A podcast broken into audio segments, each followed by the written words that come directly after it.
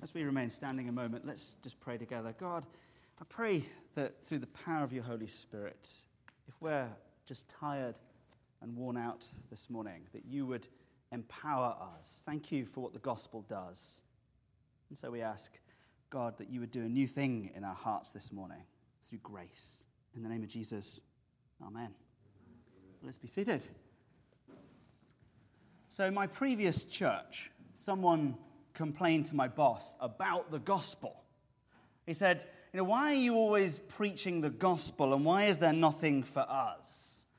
And by us, what he meant was people like him who knew the good news that Christ had risen from the dead for him and saved him by grace, and now felt too mature to hear about it anymore. And my boss, pointing out this gentleman's immaturity, very kindly replied, you never graduate from the gospel. You just learn to live in its power even more. And that's what this series is all about. It's about the power of the gospel. It's not so much about what the gospel is, but rather what the gospel does. And as always, we've tried to capture the point in a title, a byline, and a graphic like this one on the cover of the bulletin. This is a generator a power generator. It's a dynamo. Related in the English language to the word dynamic, it comes from the Greek word dunamis, and it just means power. It's very much a gospel word. Power is a gospel word. If you do have a Bible or, or an internet, Thessalonians, 1 Thessalonians chapter 1, verse 5 says, Our gospel came to you not only in word, what it is, but also in power, what it does. Now, why would this little church need to know about power? The first clue comes in verse 3 as Paul gives thanks for them, for your work of faith and labor of love. To work, it means to work hard, it means to toil. And to labor means to reduce your strength through toil, to be worn out, to be exhausted. Paul is aware that this little church is tired. And uh, it can be very, very tiring to be a church. To be in a church or to be one is an exhausting thing unless you learn to power up. And so this Thessalonian church is, is worn down because they're unfamiliar with what the gospel does. And they're disappointed, it seems, with aspects of their faith. Some of them were wondering if Christ had in fact already returned and they just missed it. And, you know, somehow. Uh, and other people were saying, well, hang on a minute, if, if the cross was a victory, why are we suffering? Why are we being persecuted? They didn't feel very powerful, they felt exhausted. And maybe you've been through something like that. Maybe you're just, uh, as I would say in sort of British idiom, maybe you're knackered. Maybe you're done in. Maybe in, uh, in some way you've stepped out in faith during the pandemic, you've grown, come to faith, or maybe uh, grown in your faith. And then as you have advanced in spiritual maturity, all hell has broken loose. And maybe you're tired of it. Maybe something's going on inside. It could be an addiction or a temptation or uh, a confusion or a self image thing. Maybe there's doubt going on, perhaps. Could be external, couldn't it? Could be your finances have been messed with, or your work, or your home. And maybe a bit like this New Testament church, you've looked at the mess, you've looked at the gospel, and you've said, that doesn't make sense. You know, why is this happening to me? So, Paul, he begins by reassuring them. He says, We know, brothers, loved by God, that He has chosen you. Here's an assurance that God is for you, God is still there, God loves you, and we know this. Here's a piece of evidence for the fact that God is for you. Verse 5 Because our gospel came to you not only in word, but also in power. Dunamis. The gospel generated power. There was something you could see about what it does. The scholar Anders Nygren says the gospel is not the presentation of an idea, but the operation of a power.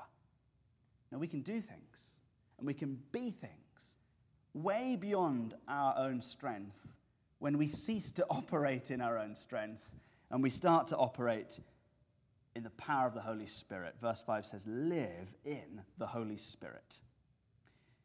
Now, Galatians, the book of Galatians tells us that the Holy Spirit can do whatever he wants. He can blow wherever he wishes and he can do whatever he wants because he is God. But the New Testament as a whole, it tells us two specific things that the Holy Spirit does, that the gospel does through the Holy Spirit, in the power of the Spirit, and that is to equip his church to do stuff and to enable or sanctify his church to be stuff. We have gifts of the Holy Spirit uh, to enable you to be or do pastoring, to be a pastor, to help to encourage, teach, lead, evangelize, give mercy or money or time, prophesy, speak languages you've never learned, interpret those words, heal, and even work in miracles. These are the promises of the plain words of Scripture about what we can do with the power of the Holy Spirit. And a little while ago, we did this exercise, the, the church leadership, we call it a vestry, from the cupboard they used to meet in in the 19th century. But uh, the church leaders, uh, they got together and uh, they did an exercise to discover what kind of spiritual gifts the Holy Spirit had empowered them with. And we found that every single New Testament gift was in evidence among a group of just nine leaders. There was one pastor. Let me tell you, no one was more surprised than me that it was me, not even my wife. Because uh, I know not just what I used to do, but I know what I was thinking when I did it. I cannot believe that I am a pastor, but with the power of the Holy Spirit, people can change. That's what we do. The fruit of the Spirit, sort of more internal, how it manifests itself in, in sanctification and growth in spiritual maturity. Galatians 5 says the fruit of, of being in the Spirit and blown by the Spirit and empowered by the Spirit is love, joy, peace, patience, kindness, goodness, faithfulness, gentleness, self control. I want to encourage you if you've been an absolute nightmare to live with during the pandemic, a slice of fruit is, is enough radically to transform your life. And not just yours, but the life of anyone that has to live with you.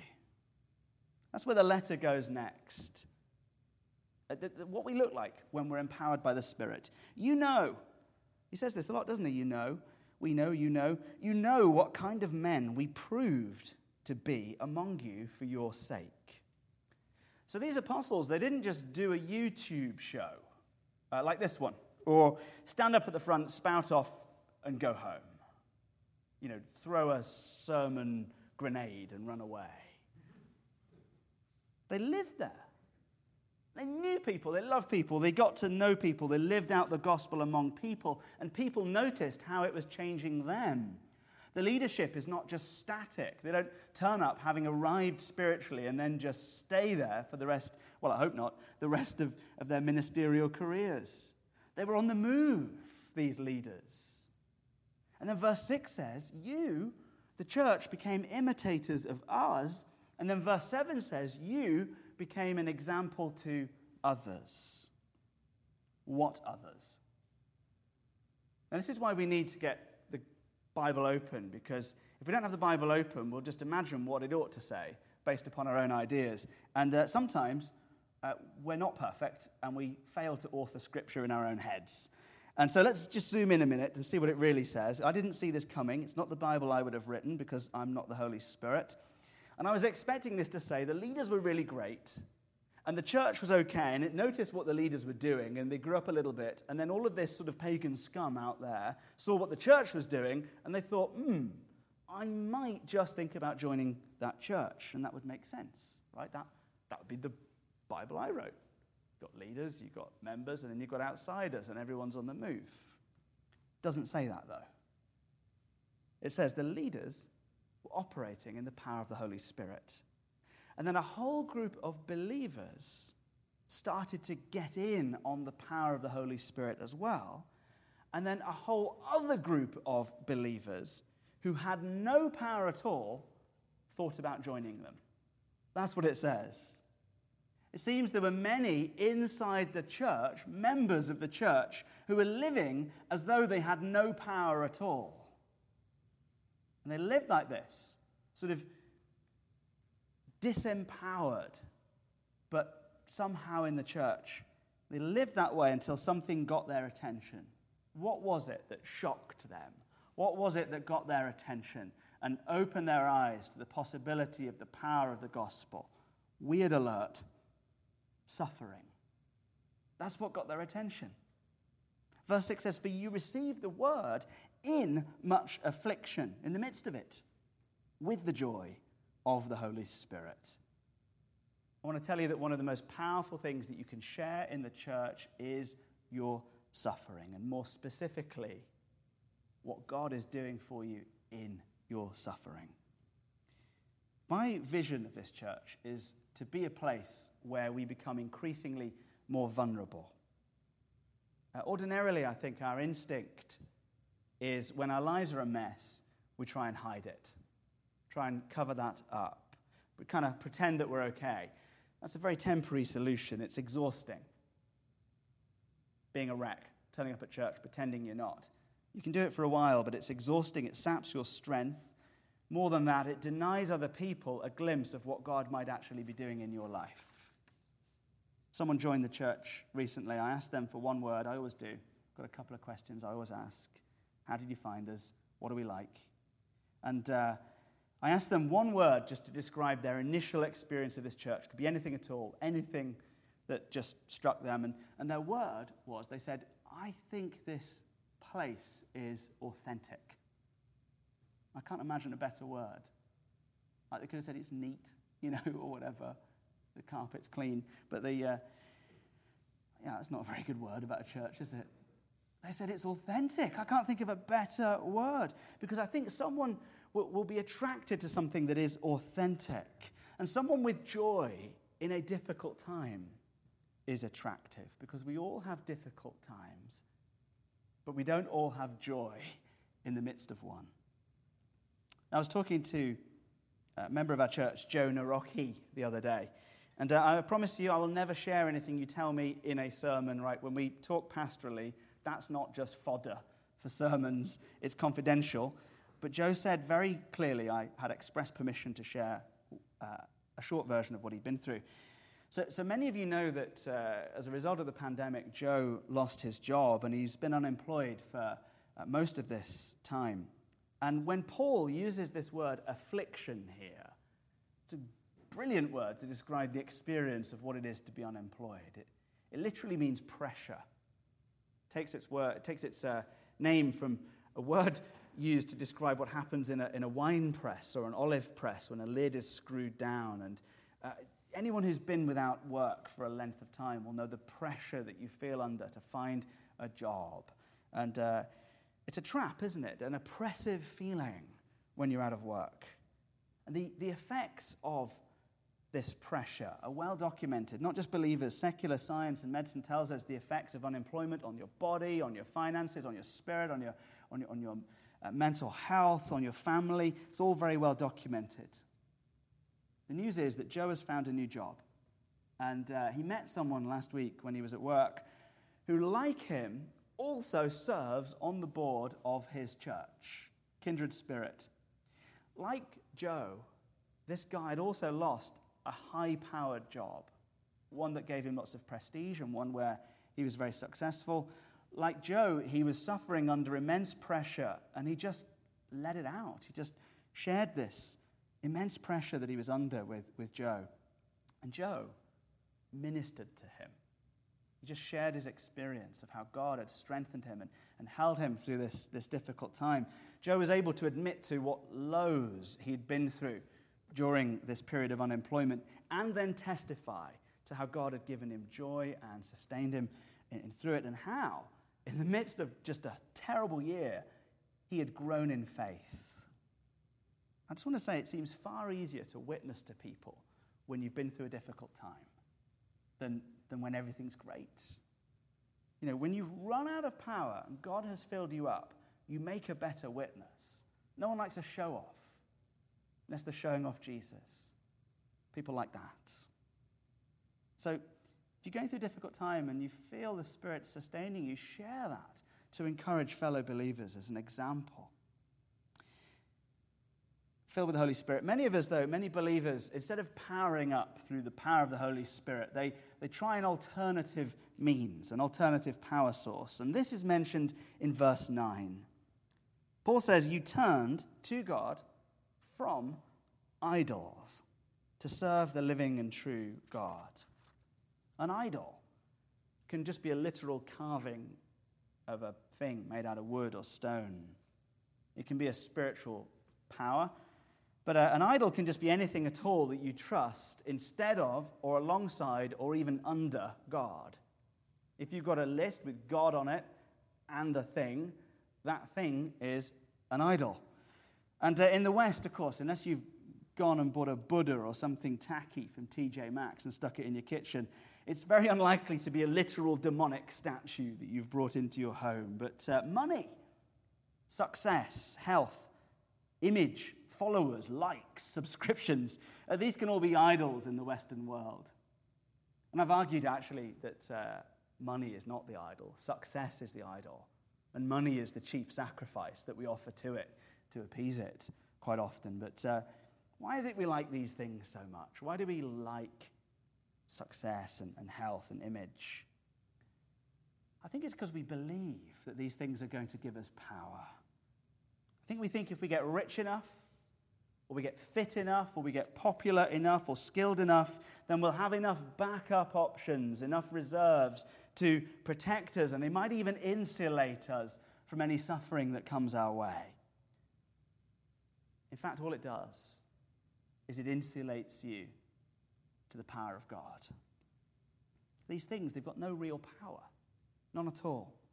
In fact, what these things do when you trust in them is they block the power of God. So we've been watching a documentary show. It's called Mountain Men. I don't know if any of you watch Mountain Men. It's brilliant. I really, very much recommend it to you. And there's a character on Mountain Men called Eustace. Eustace lives a very primitive life, and he makes his money selling wood. He claims to live off $2,000 a year.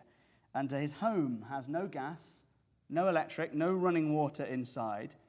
He does have a truck, but he tows it by horse because there's no engine or gasoline. So if he ever needs power, uh, what he does is he uses one of these. And engineers, do not write to me and tell me, it's not a dynamo, it's technically a primitive magneto making alternating current more akin to a modern alternator. Don't tell me that, all right? It just, it's going to spoil the illustration. And I'm going to talk to you for three hours about machines. But uh, he does have a, a power generator like this one, somewhat like it, caveat star, all the rest of it. Uh, how it works water, do you care?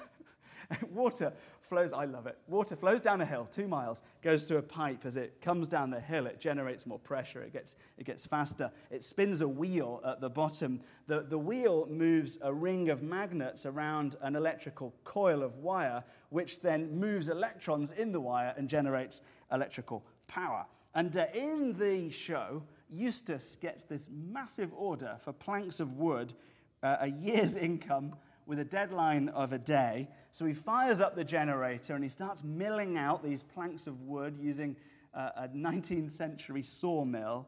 And uh, halfway through the process, the power cuts out, the saw stops, the lights go dark, and it dies. And he looks at the camera and he knows immediately what to do. And he runs up the mountain. He hikes up to the top of the pipe where the pipe joins the stream at the top of the mountain and he just pokes around in the pipe with a stick. It's not a pretty sight, it's not very technical. And uh, as he broggles around in the pipe, he just pulls out a massive pile of wet leaves and a bit of a dead rat and just goes on the floor. The water flows, the lights come back on, and the saw begins again, and the power runs.